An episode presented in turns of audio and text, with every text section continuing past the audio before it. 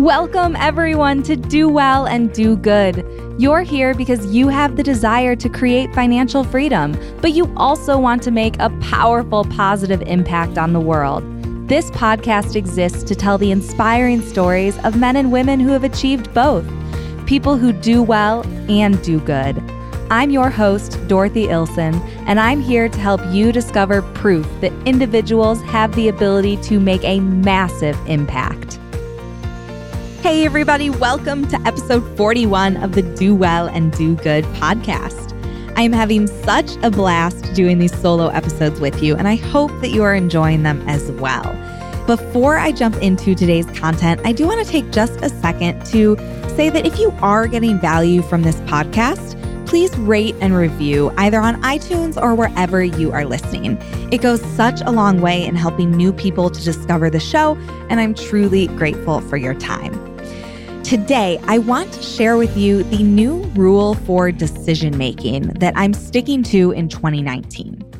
You might be wondering why I need a rule when it comes to making decisions. And the answer is because as I have journaled and reflected on how 2018 went for me, one word keeps popping up, and that word is frantic.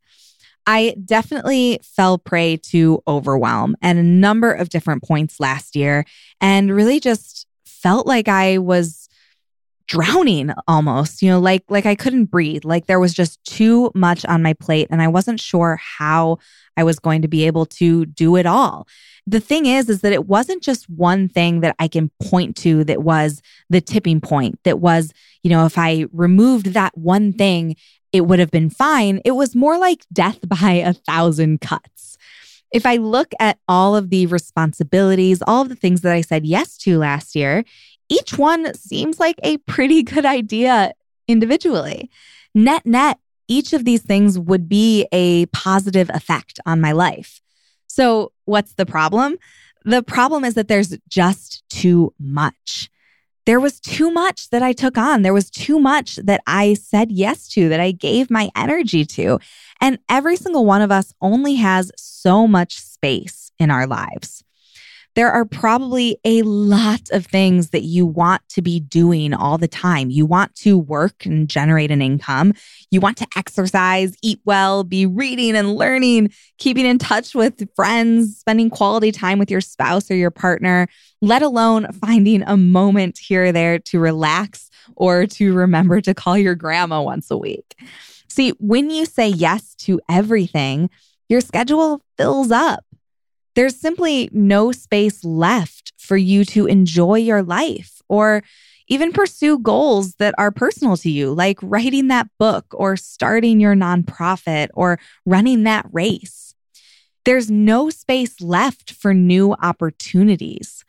When we allow ourselves to fill up every day, every evening, every moment, when we allow ourselves to fill up our mental space, your energy becomes closed off and your life is just too full to actually welcome anything else through the door, no matter how amazing it might be.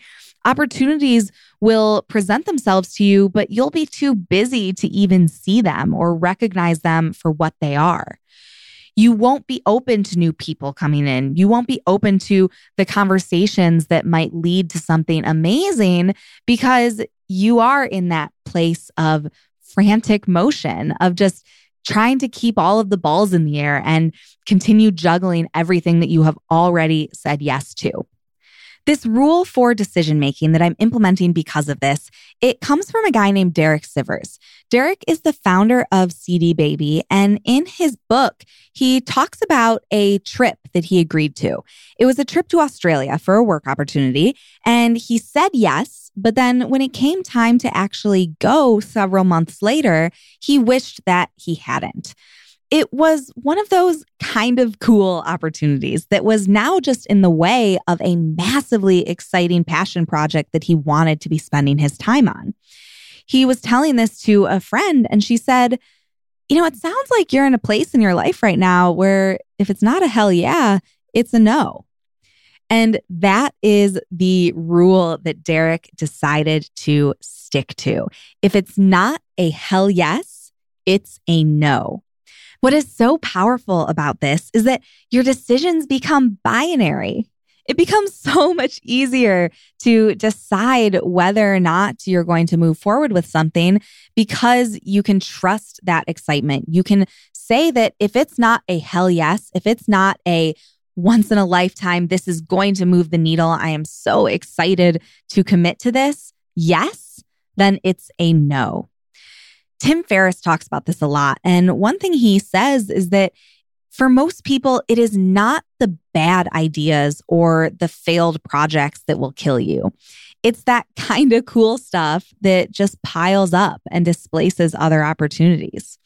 When you operate with this sort of mentality, there's no more in between. There's no more room for negotiation. You start to recognize your time for being valuable. You start to recognize your energy for being limited, and you'll just become a lot more conscious about what you are letting into your life, what you are saying yes to. So, if you are like me, if you have felt overwhelmed, if you felt frantic, then I encourage you to take a look at your calendar and at the commitments that are filling up your time. Go through the list one by one and ask yourself at this current moment, is this a hell yes? If it's not, cut it.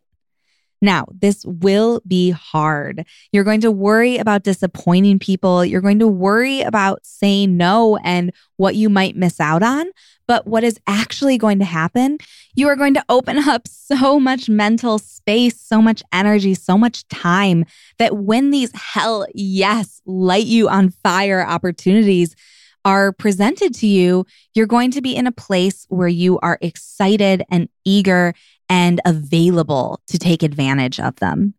I encourage you to commit to honoring your time in 2019 and to making sure that you don't crowd out the true magic makers with the pretty good. If this is something you want to work on this year, if you're going to be joining me in this hell yes or no mentality when it comes to making decisions, then DM me on Instagram and let me know. You can find me at Dorothy Illson. That's D O R O T H Y I L L S O N. I would love to hear from you. I would love to support you on this journey. So, with that, thank you so much for being here, for giving me your attention, and for saying yes to listening to this podcast. I appreciate you, and I'll see you back here next week.